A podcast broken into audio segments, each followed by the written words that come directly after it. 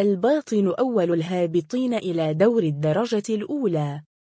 صراحة الرياض.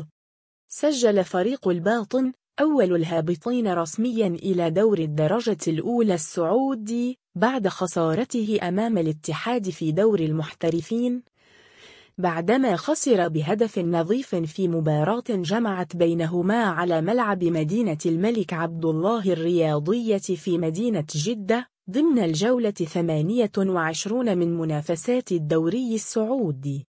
وتجمد رصيد الباطن عند 19 نقطة في المركز الأخير في جدول ترتيب الدوري السعودي للمحترفين ليهبط رسمي قبل نهاية المسابقة بجولتين.